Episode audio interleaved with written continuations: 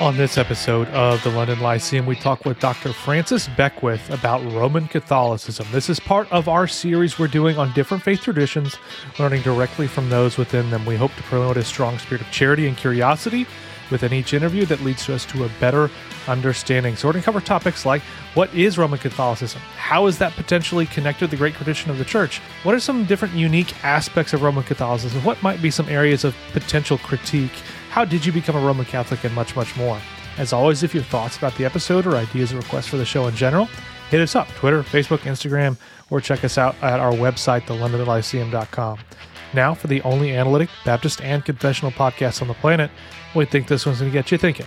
Well, I'd like to welcome all of our listeners to another episode of the London Lyceum. I'm one of your hosts, Jordan Steffaniak. And I'm your co host, Brandon Askew. And we are a podcast that's devoted to serious thinking for a serious church but we don't want to be serious in a uh, aggressive, annoying, mean way. We want to be serious with particular virtues in mind, such as charity, curiosity, uh, critical thinking, and cheerful confessionalism. And as you know, part of the series that we've been doing here on different denominations and faith traditions, I think we've really tried to promote, particularly charity, particularly curiosity, and cheerful confessionalism, because I think uh, almost everybody that we've talked to has the, their own faith tradition has a confession that they hold to that they want to confess together, uh, and we want to understand what each tradition means and understands the faith to mean. So I think both me and Brandon are Baptists. I've always been a Baptist. I think Brandon's always been a Baptist. I mean, pretty sure Brandon would call himself Baptist to the bone, um, something like that.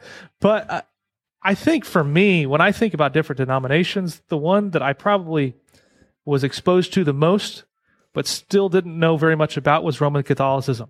So I am super excited to pick Dr. Frank Beckwith's uh, brain on Roman Catholicism to understand it, uh, all that goes on with it, what they what they mean, what how they understand uh, the Christian faith. Because number one, I think Dr. Beckwith is awesome. So I've long admired his work, and I find him just a, a model uh, of excellent uh, thinking. So I, am really looking forward to just talking with him to begin with, but also because you're a Roman Catholic. So this is a perfect person to ask questions about Roman Catholicism. So, Dr. Beckwith, before we get started, uh, for those who aren't familiar with you, can you give me a little bit of background biography on you? And then maybe a, a question for you before we get into asking about Roman Catholicism is did you grow up a Roman Catholic or were you, uh, did you swim the Tiber at some point if you weren't? Because I'm pretty sure I remember sure. you were a Baptist at some point. I could be wrong or misspeaking. Uh, so I'll let you answer that. Sure. Yeah. Well, right right now I'm a uh, professor of philosophy and church state studies at Baylor University uh, in Waco, Texas. Uh, and also uh, an affiliate professor of political science and associate director of our graduate program in philosophy. Uh, I have to say, though, that we are also the national champions in basketball which is something I'm deeply proud of. Uh, I'm proud of other things as well about the school, but that that was pretty cool to win the national championship. Uh, as far as my personal biography, I I did grow up Catholic. I was born into a Catholic family in Brooklyn, New York, and my parents moved to Las Vegas, Nevada in 1967 when I was six years old. Uh, as I entered my early teens, I drifted away from the Catholic Church. I found myself very much attracted to the early Jesus movement.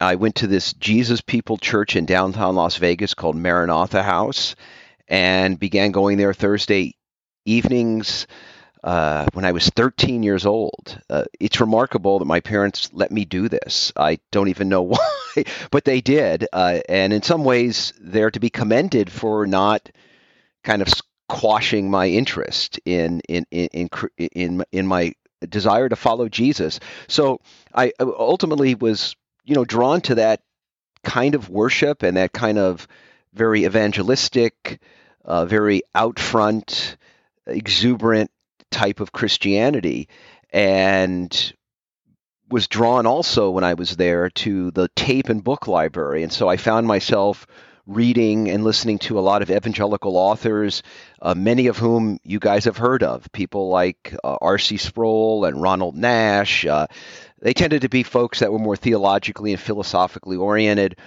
And then uh, pretty much uh, considered myself Catholic up until uh, high school, uh, went through a short period of time of being a kind of an agnostic, uh, had a kind of crisis of faith, and then during my senior year, uh, returned to Christianity, uh, but through evangelicalism, and then uh, went off to did my undergraduate work at the University of Nevada.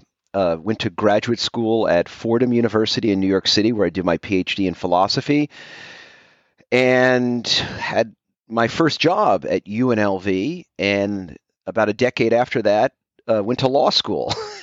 and uh, a couple of years after that, found myself at Baylor University and also the president of the Evangelical Theological Society.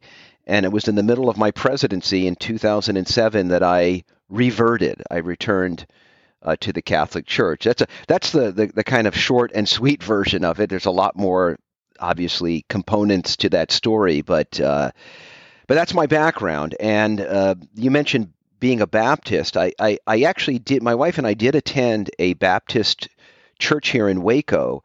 Uh, called Dayspring, but it was an unusual Baptist church. It was a kind of almost like a high church Baptist church, if you can imagine such a thing. There was a there was an altar you know, it's ironic that oftentimes Baptist churches are uh, associated with altar calls, but usually there's no altar, right? But but in this case, they actually um, read the um, uh, the weekly readings that corresponded roughly to the ones you would hear in the Catholic Church in terms of Scripture.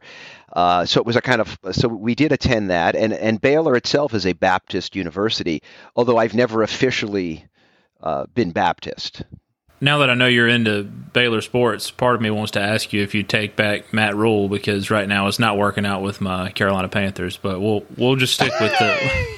yeah. we'll just stick yeah, with the the discussion. Yeah, that, that hurt. That hurt a little bit, but I think we, we got the better end of the deal. Yeah, it's it is not going well on our end of the deal right now. But yeah, yeah we we could talk about that later. So let's let's dig into uh, Roman Catholicism. So if you if you met someone on the street and they just ask you what is Roman Catholicism, what would be your answer to the man on the street? What would you say the core tenets are? I would say it's Catholicism is just the Nicene Creed. Uh, the you know which is about three paragraphs long and is recited in a lot of Christian churches other than the Catholic Church. Uh, but each element of the Nicene Creed uh, is essential to Catholics' understanding of themselves.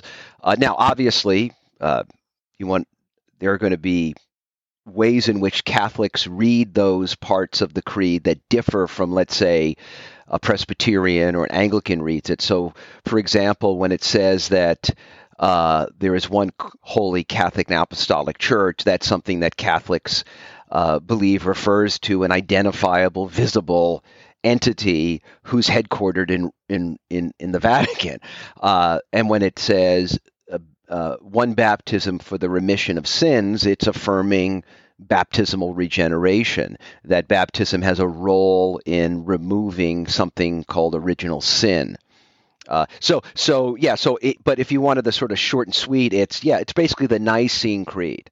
Uh, and the one thing about the Nicene Creed that's important to remember is that every aspect of it um, is carefully wrought, and so for example, when it says that the Father is concept, Son is consubstantial with the Father, for the Catholic, that has a specific kind of philosophical pedigree uh, that commits us to things that some other Christians may not be committed to. So, what would you say those things? Are? I'm just curious now. What what kind of things does that commit you to that others might not be committed to? So, I mean, here's something that uh, you know that I, I've actually been thinking about lately because of uh, recent work by my friend William Lane Craig. You guys know who Bill Craig is. Yeah. Great Christian philosopher, and he's a very dear friend. Uh, but he's a uh, he's a nominalist when it comes to uh, the the reality of what are called universals. That's a, that's a technical debate uh, that philosophers have had since actually begins roughly with Plato and then then it we returns again at the end of the Middle Ages. But but Bill's a nominalist, and it's always. I mean, yet he will tell you that he can affirm the Nicene Creed. but it seems to me that if you talk about uh, the father or the son having two natures, let's say, or that um, the father is the son is consubstantial with the father. That term substance has a technical meaning. It's a term of art, and it commits you, I think, to a particular understanding of what God's being is, and something like what are substances and and questions like that. So so I do think that that um, you know the Nicene Creed is not just a framework. I think she think it actually commits one to substantive claims about hmm. God and, and His nature. Uh, so something like, um, and actually, I think this actually ties into some of the. And I, I and here I'm, I'm, I'll plead uh, ignorance, but I am, I am kind of tangentially aware of some of the debates in the Baptist world about the, um, uh, the submission of the Son I think that's I don't know how the actual technical terms and I you know if if I could be so bold as to insert my own opinion on that, I think that any sort of hierarchy within the Trinity is not is inconsistent with the Nicene Creed. Um, so in any event, so I do think it sort of commits you to to certain things about about God and His nature. Yeah. So I think you probably just made 85% of our listeners very happy. So now they like you. If they didn't know you, they like you now. and They're going to follow your stuff. Uh, the other 15% are going to be mad. So, so sorry, those who are mad. well, you know what? I, I, I, I really, you know, since, um, since leaving the, I, I really, I got to be careful because I, when I was going to say leaving the evangelical world, in some ways, I can never leave it. It's just an integral part of, of of what I've become. Um, I'm Catholic, but you know, I spent 30 years in the evangelical world, and it can't help it, it can't help but to have uh, shaped and influenced me in significant ways. And I do care very much about my brothers and sisters in that world. And so, um, you know, when I when I read some of these things, um, I'm I'm concerned um, because I, I, do think that uh, you know what our common heritage is is something that we we, we should tread lightly in rejecting, even if it means uh, not taking views that are consistent with, let's say, current cultural trends. So, uh, and a somewhat related question to this common heritage that you spoke of, you know, we've asked I think everybody this sort of question of how is it that you know Eastern Orthodoxy or Pentecostalism or Presbyterianism is connected to the great tradition uh, of the church, and a lot of the times, if it's stuff that's in the Reformation or later, it's easy to ask this question. For Roman Catholicism, I feel like it's a little bit more difficult because when exactly did Roman Catholicism, as we know it today, originate. Now, I think a lot of Protestants are going to say, well, that didn't actually happen until, you know, X year. Yeah. And maybe you as a Roman Catholic would say, well, it starts right there with Peter, in, you know, yeah. in Matthew 16. So how, how might you answer that question? So maybe it's not so much just the theological yeah. answer as it is the, the cultural, sociological, institutional way of looking at it. Yeah, I've been thinking. I've been thinking about that question since you sent it. you, you sent me the uh, the topics that we were going to discuss. And and I, I was thinking that I mean there's two ways that you can answer it. There's the kind of triumphalist Catholic answer, right? I can say we are the great tradition.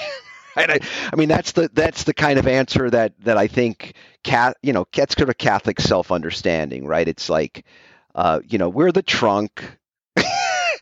You know, you guys are the branches, that that kind of thing. And and I think, look, as a Catholic, it, you know, yeah, I, I that's the story I believe is true. Uh, but having said that, that to give a sort of a more ecumenical answer, uh, I think if you look at the way in which um, Protestant denominations uh, are different from each other, in in a weird way, you find all the elements of Catholicism detached from its roots. And so, to kind of give a oh gosh, this is maybe not the best analogies, but if you think of, for example, um, Protestant churches that tend to be more um, oriented towards uh, a simple life, let's say like Mennonites, well, you know, you probably that corresponds roughly to the Franciscans, right? Or if you think of, you know, sort of your uh, stereotypical hardline Calvinists, well, there's your Jesuits, right? so, I mean, I, I think that you find in, in a weird way within the kind of the fragmentation of the Christian world uh, manifestations of different styles of Catholicism that are within the Catholic Church. And so you find in the Catholic Church just a wide range of personality types, right? So you have, you know, Dor- Dorothy Day, the founder of the Catholic Worker, and Thomas Aquinas, right? Like that's kind of weird, right? They don't they don't kind of seem to fit together. Uh, but but under a Catholic understanding, yeah, they, they kind of they kind of do. Uh, so yeah, so so to so I think where to answer go back to your initial question, um, how where does Catholicism fit into the great tradition? I, from a Catholic point of view, looking back at the fragmentation of Christianity, it's almost as if we're everywhere, right? Just in different ways. Um, so I think, for for example, you know, I think, um, and I, have been keeping up. I've been. I just noticed this debate that occurred um, online between James White and William Lane Craig about Molinism versus Calvinism, and uh, and and and you know I watched a little bit of it, and I'm aware of of both uh, both individuals. I know Bill very well. I I don't know James White very well. Uh, but as a Catholic, I, I you know, is, you know, by the way, Molina was a Catholic. Um, uh, but when I think of sort of the Catholic view of providence, there's a much greater room for mystery than you find, let's say, between Bill and and and, and James. Like so, the so this is going to sound odd for a Catholic to say this, but I do think that there are certain elements of the evangelical world that are that want to figure out everything about God. And the Catholic would say, yeah, but there's, yeah, we have reason and we have faith, but at some point we just can't figure out everything and we have to learn to live with it. Right. And so, so I do think that both White and, and Bill, you know, are picking out things that someone like Aquinas fully recognized. Uh, that that that you need divine providence. That there can't be anything that is not under divine sovereignty. And so, in that sense, White recognizes a, a deep truth that Aquinas recognized. And then Bill says, but human beings should have real liberty. Well, that's a truth that Aquinas recognizes as well. But what he says is that God's omnipotence is such that he can use human free will to, to achieve his ends, but we just don't know how he does it. And that's unsatisfying for some people because they want to figure everything out. But Aquinas says, well, if we could figure it out, maybe he wouldn't be God.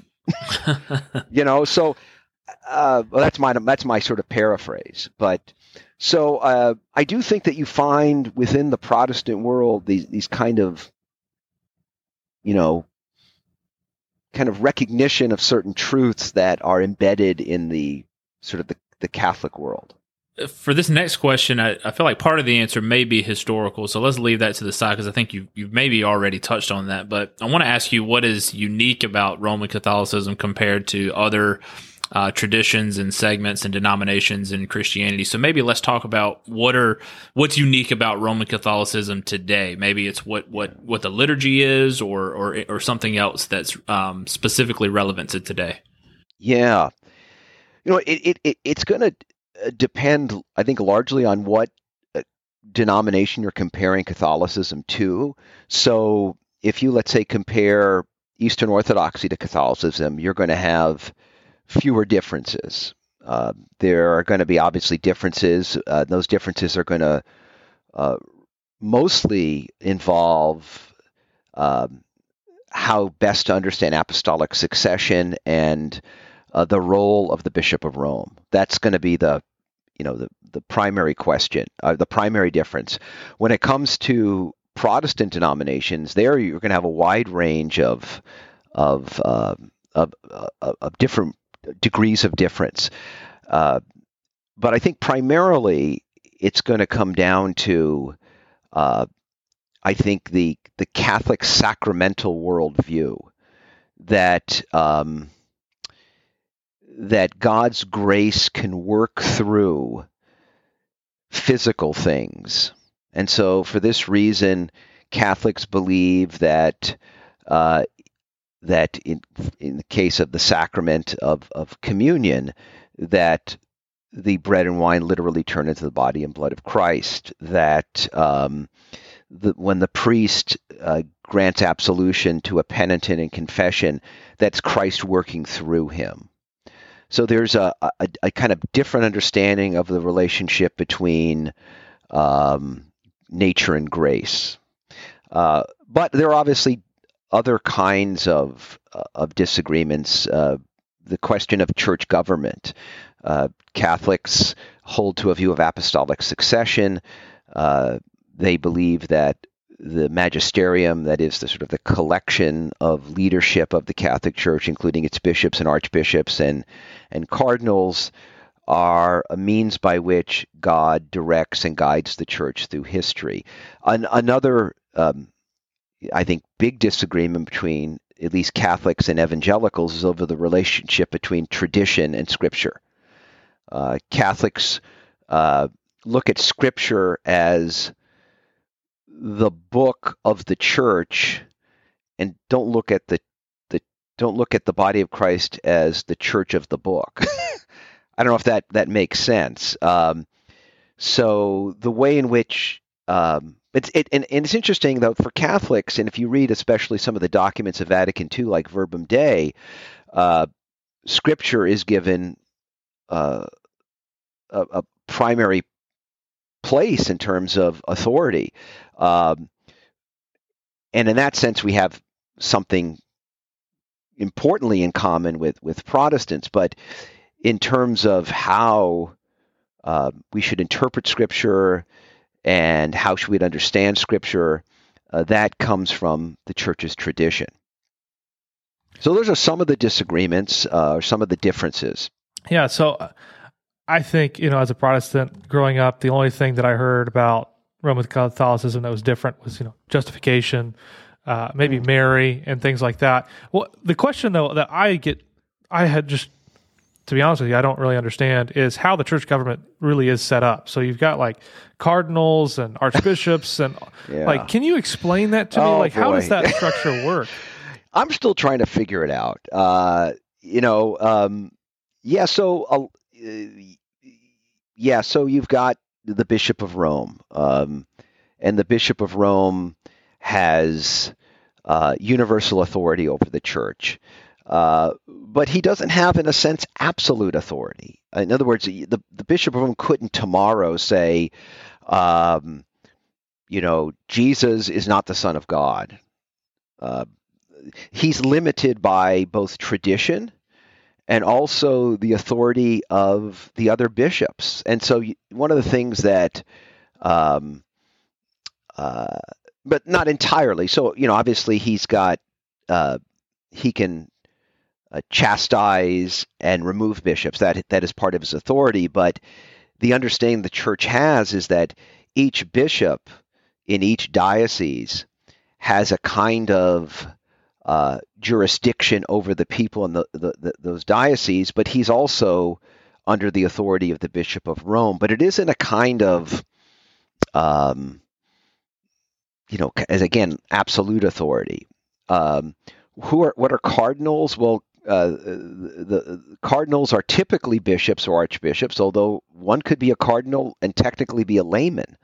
Uh, they are the individuals that are um, uh, have the the power to elect the next pope. Uh, they are counselors uh, to to the Bishop of Rome.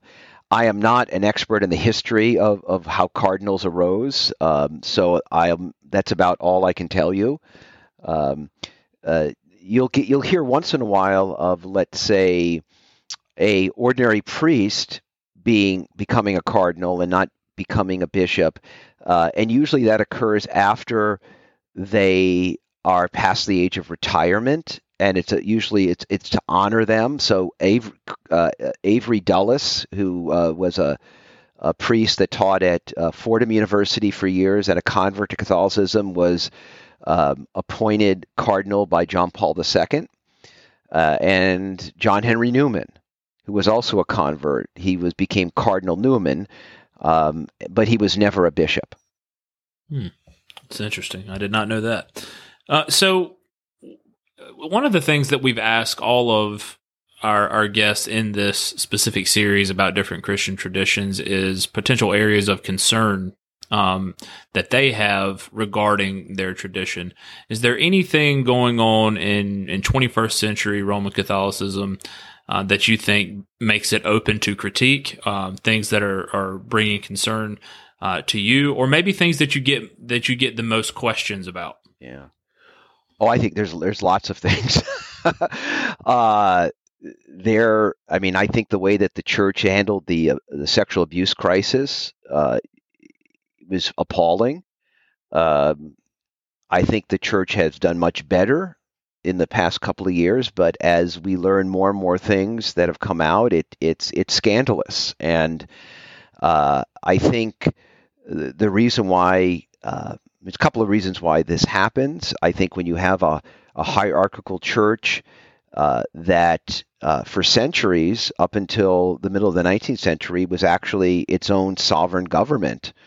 Uh, it it is difficult for people appointed by the Vatican to think of themselves ordinarily under the authority of civil government. and I mean, it's it's a kind of old uh, Protestant canard against Catholicism, but I do think there's a kind of element of truth to it. Uh, and I think the church has had to learn how to live under the authority of states that aren't the Vatican. I mean, people don't don't realize this. Uh, the the papal states and what is now known as Vatican City were actual was an actual government whose head of state was the Pope up until I think 1859 or 1860, uh, when Italy took over the papal states, in which modern Italy is is is only about what 160 uh, years old. Uh, so I think that's the one problem is the what's happened in the abuse crisis. I do think, um, uh, you know, one of the things that that uh, that I think is difficult for um, for a lot of converts to Catholicism is that local churches are quite different. So you you could go to a local Catholic parish that has uh, a very active uh, Catholic community, and others not so active at all. And so there is a uh, a kind of inconsistency across the Catholic world. Um, so, yeah, so I, I, I also think that uh, the the church um, doesn't do a very good job, at least in America, of reining in institutions that have departed from uh, its tradition. So you'll find, for example, universities, colleges, high schools that will say they're Catholic, uh, but t- teach things that are contrary to church teachings and are hostile to it. And uh, very few in the hierarchy have the courage to take that on. Um, so I, I mean, I think there's um, you know, the you know, if I could, you know, be so bold as to, as to list them, uh, never having been a bishop, never been put in that position, I, you know, I'm I, I'm sure there are answers to this that bishops would give me, but I do think that those are problems. A question I have, you know, you're at Baylor. I imagine there's probably more Protestants at Baylor than not, I would guess. Oh, yeah. So when those students come to you and they ask the typical questions, hey, justification by faith alone, how is it that you answer that? Would you say, well, we're actually a lot closer than it than it seems, or is there a legitimate difference where we just say, yeah, we, we just disagree here? Yeah, I, I, I do think there there's a, there is a legitimate difference, but I think uh, the difference has to do with the nature of grace and the way it works in moving the soul to assent to Christ. So, uh, one of the things I when I when I get students who ask these questions, and by the way, I, I should say that I've had a couple of students over the years uh, come to my office, you know, interested in Catholicism, and uh, some of my fellow Catholics may disagree with me on this, but I, because I teach at a Baptist school, I usually just tell them to go talk to a Catholic priest outside the university, uh, and I I I I, I kind of still want to respect the institution that I'm teaching at, and and um, uh, again, people some people may disagree with me on that, but uh, I do think that uh, I don't consider I, I, don't think my place at Baylor is to proselytize for the Catholic Church. Uh, I, will answer questions. Like if someone asks, asks a question about justification. So one of the things that I'll tell my student to look at is go and read uh, the Council of Orange's canons from the from the fourth century. The Council of Orange was a regional council that was uh, put together in response to Pelagianism and semi-Pelagianism. And what's interesting, if you read it carefully, uh, one of the things it does teach is is that baptism removes original sin. The other thing that it says is that uh, that grace must precede the act of the will in order to accept Christ. And so, because one of the things that Pelagius taught is that you could, in fact, receive salvation without grace. And so the uh, Augustine and others responded very strongly against this. And eventually, Augustine's view uh, is what gets appropriated by by the council. And I, I then tell them to read, to go and read then the Council of Trent, and then read the Contemporary Catechism, and then read Thomas Aquinas on on justification. And what you discover there is that the Catholic view is that it's again, uh, in one sense, there's an appeal to mystery that God gives us the grace, the initial grace that makes us right with Him.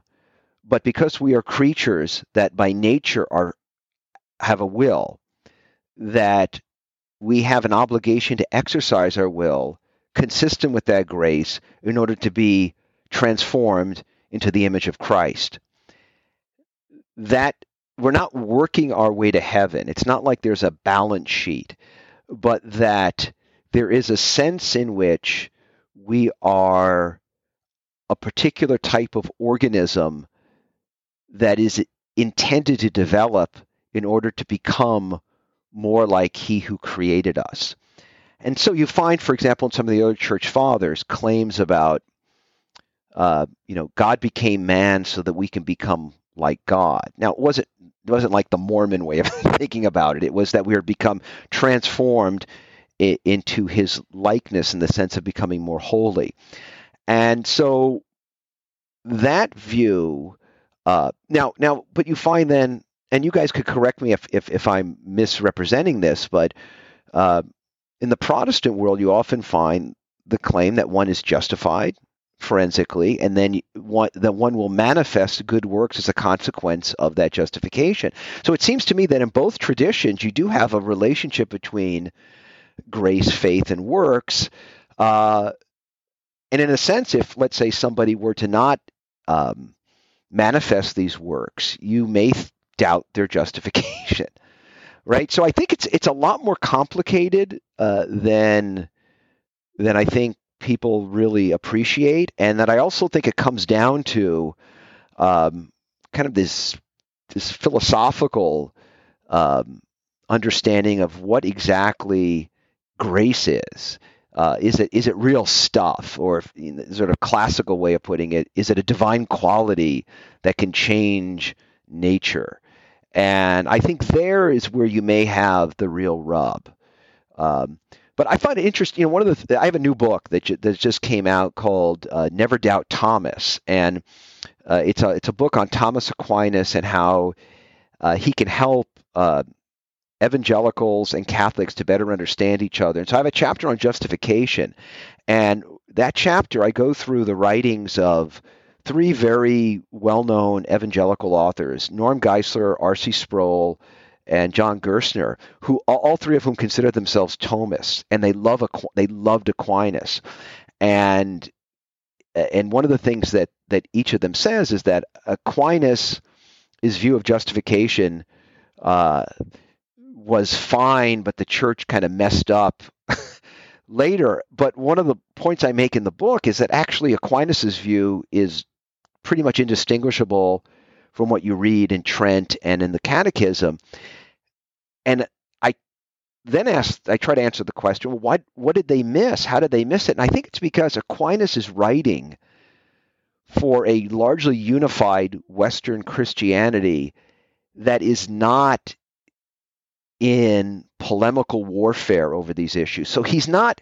So when you, so I can easily imagine somebody like a Sproul or a Geisler or a Gerstner who are who really love Aquinas' metaphysics and his view of God, and reading that through the eyes of uh, kind of Reformation thinking, and and the absent the polemics, you can actually sort of you know see Aquinas as a kindred spirit. So my theory is it's they just love him, and they and they just don't want him to be wrong. Uh, but I do think that that the views are a little bit closer. Um, and uh, I mean, for me, as a, when I returned to the Catholic Church, I mean, the thing about that was really helpful to me, and this is just from my own personal experience. I don't know what other other people have different experiences, but I always had a tough time figuring out what to do with post baptismal sin.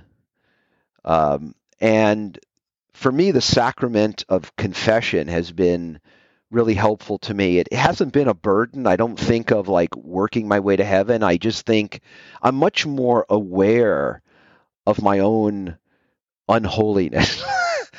and that has been a kind of liberating thing for me. Um, so, in any event, that's sort of yeah, that's, no, that's, that's very helpful. Yeah, I, I wanted to ask you this is more of a uh, a subjective question, but what do you what is is is the most beautiful thing about the Roman Catholic Church to you? Is it the way uh, that the liturgy looks and operates, or is what is it that draws you um, aesthetically uh, to the church? I, it's going to sound weird to say this, I guess, but uh, I mean there is a lot of you know there is a lot of beauty in terms of if you think of um, if you go let's say to some of the great cathedrals and basilicas and and and and that but that wasn't what I mean for me when I think of the beauty I don't think of the art or the sculptures or even the Gregorian chants all of which are are beautiful but I think of the uh, little old lady who says the Nicene Creed at Mass every Sunday or daily Mass who doesn't know what consubstantial with the Father is. I mean, I think there's a there's a kind of simplicity. So there's a this is the beauty for me. It's that is that you have all these people, some of whom are deeply devout, some of whom are not, uh, who recite all these words that they no doubt believe, but with the exception of a few people that are theologians, they don't fully grasp. And I think there's something beautiful about that, that there's a kind of trust in it, um, that there is a movement of faith. I mean, that's one thing that I think it's real. I think I've changed a lot since my evangelical days. I I don't feel burdened to have to understand everything. Uh, and I think, eh, eh, you know, and this again, this is just me. I don't want to, you know, say that this is true of other other people, but um, I think it may just be because as a, as a Christian philosopher, always interested in questions of faith and reason, I kind of felt this burden to have to have an argument for everything, and I just don't feel that anymore. I mean, I, I I like arguments. I make lots of them in my writings, but I just don't feel that that my faith depends on whether I can answer every question. And, and, and I mean, it would be like the way that the illustration that's helped me think this through is imagine if you got married and every morning you woke up rehearsing the arguments as to why you were got married, you wouldn't get stay married very long. right? I mean, it's not that reasons don't play a role in your in in who in why you married the person you did. It's just that that's not everything about it. So I think in terms of the beauty, so I would say that it's it's it's that it's the sort of the weird collection of people that the Catholic Church brings together. You know, so there was my Sicilian grandmother um, who went to mass every day praying for me, and then um, Joseph Ratzinger, one of the great theologians, biblical theologians of all time, are part of the same church. And yet, if my grandmother met Ratzinger, they could have a conversation. Uh, so I think that that there's that that it's that kind of I don't know if that counts as beautiful, but it seems that way to me. Yeah, that's good. And and I've got 10 more questions I'd like to ask you, but uh, maybe the last one I'll ask you is just I, I like to do philosophy. I consider myself more of a philosopher than a theologian, though. I mean, it's hard to distinguish them for me. And one thing I've noticed is most Christian philosophers, it seems like, are Catholic. And a lot of the, the, the greatest and most serious intellectual institutions, at least in America, are Roman Catholic. Do you have a sense for why that is? Ah, that's a good question. Um, I just think it's that uh, I think the Catholic Church has, from its earliest days, has always uh,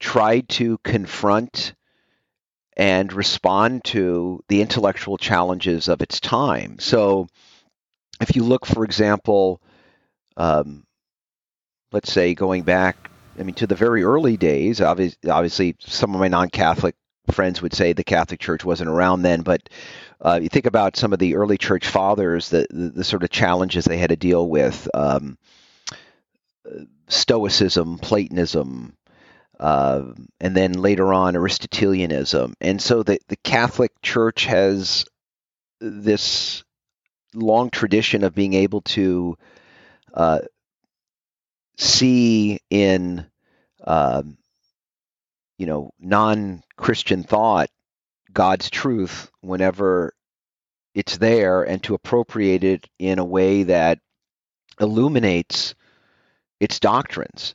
And so this is why you find, you know, some Catholic theologians, and I think it's they probably take this from the fathers, the idea that the gospel arrived in the in the fullness of time uh, I think it was. It may have been. Um, I don't know if it, it was. I, it clearly wasn't Tertullian. I don't know what. It may have been Irenaeus. I forget which church father used that or employed that phrase to to make the argument that certain Christian doctrines could have not been articulated if not for the fact that uh, Greek philosophical thought was present. And so the, the Catholic Church has had has not had a difficulty with uh, sort of finding a way to appropriate uh, and to respond to when necessary uh, non-Christian thought.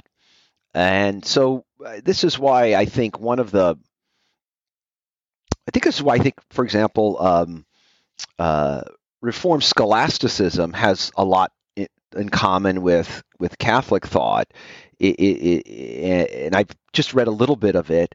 Uh, it's it realizes that uh, that at least in terms of uh, the doctrines that come from the Nicene Creed, you you need that that kind of philosophical scaffolding to make sense of those things.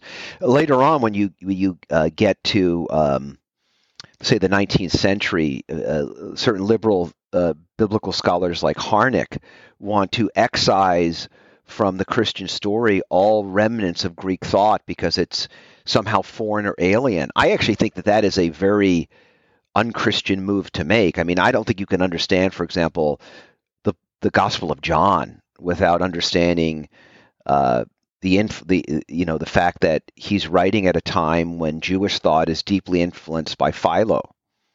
Uh, so I and I think that's part of the story, and it's okay. We should own it. so to answer your question, I, I, you know going back to sort of why why is this? I, I think it's it's um, I think it's it has to do with just uh, an understanding that that the entire creation is God's, and that uh, you know that that our minds are given to us by God to know the world, and that the revelation is something is special, but it's not the only way that we can know things about God. Yeah, yeah. One final question as we as we wrap up here. Uh, you've already mentioned figures like Aquinas, and you've mentioned the Council of Trent and Vatican II. But um, so we have those those sources that are there in place for the listeners to go check out if you want to learn more. But maybe uh, who are some of your favorite contemporary Roman Catholic writers right now that you would direct someone to if they wanted to learn more about Roman Catholic thought and how it's being expressed today? Yeah. So I mean, I, I, I have kind of a hodgepodge of, of people that I I like. Um, uh, one very popular writer that that that I who's I really accessible, who's a philosopher at Boston College, is Peter Kreeft, K R E E F T. Uh, Edward Feser, who's a philosopher, um, uh, Catholic philosopher, is very good. Uh, the work of uh, uh of Ralph McInerny, who's a uh, he recently passed, passed away about a decade ago, a professor of philosophy at um, uh, at Notre Dame. Uh, the uh, translator of Dante's Divine Comedy, Anthony Esolen, uh, is quite good. Uh, I also think Pope Benedict Sixteenth's book, Introduction to Christianity, which he published at, when he was Archbishop uh, Cardinal Joseph Ratzinger, uh, is a very good book. In fact, I've got a couple of colleagues here at Baylor who are not Catholic who use it for a class they teach. Uh, it, it's not a. It's. I mean, it is obviously written by a, a Catholic uh, writer, but um, you know, much of it can be appreciated, if not all of it, by by non-Catholic uh, Christians as well. Uh, let's see. Yeah, so there are uh, obviously John Paul II. Uh, one, one, I would encourage uh, uh, non-Catholics to read some of the encyclicals. Um, those are documents issued by the Pope. Uh, for for evangelicals, I think the the one that is there are two that are particularly important. Uh, Evangelium Vitae, which is the Gospel of Life, which deals with issues of, like abortion and euthanasia and the death penalty, and then there's um, uh, Fides et Ratio, which is on faith and reason. And that encyclical, I think, resonates a lot with uh, uh, evangelical philosophers that are interested in issues of faith and reason. In fact, I remember uh, talking extensively about it with J.P. Moreland about 20 years ago before I'd returned to the Catholic Church, and he was actually blown away at how similar uh, John Paul II's thinking was to Dallas Willard's. uh, philosopher at um, late philosopher at, at, University of Southern California. Uh, but that shouldn't be surprising because uh, Willard was a, a student or a devotee of Edmund Husserl, and so was John Paul II. So interesting connections. So those are resources for others. Now, for those who want to read your stuff, do you have a website? I can't remember. I do, francisbeckwith.com. Awesome. So I'll tell you, everybody, go check out francisbeckwith.com.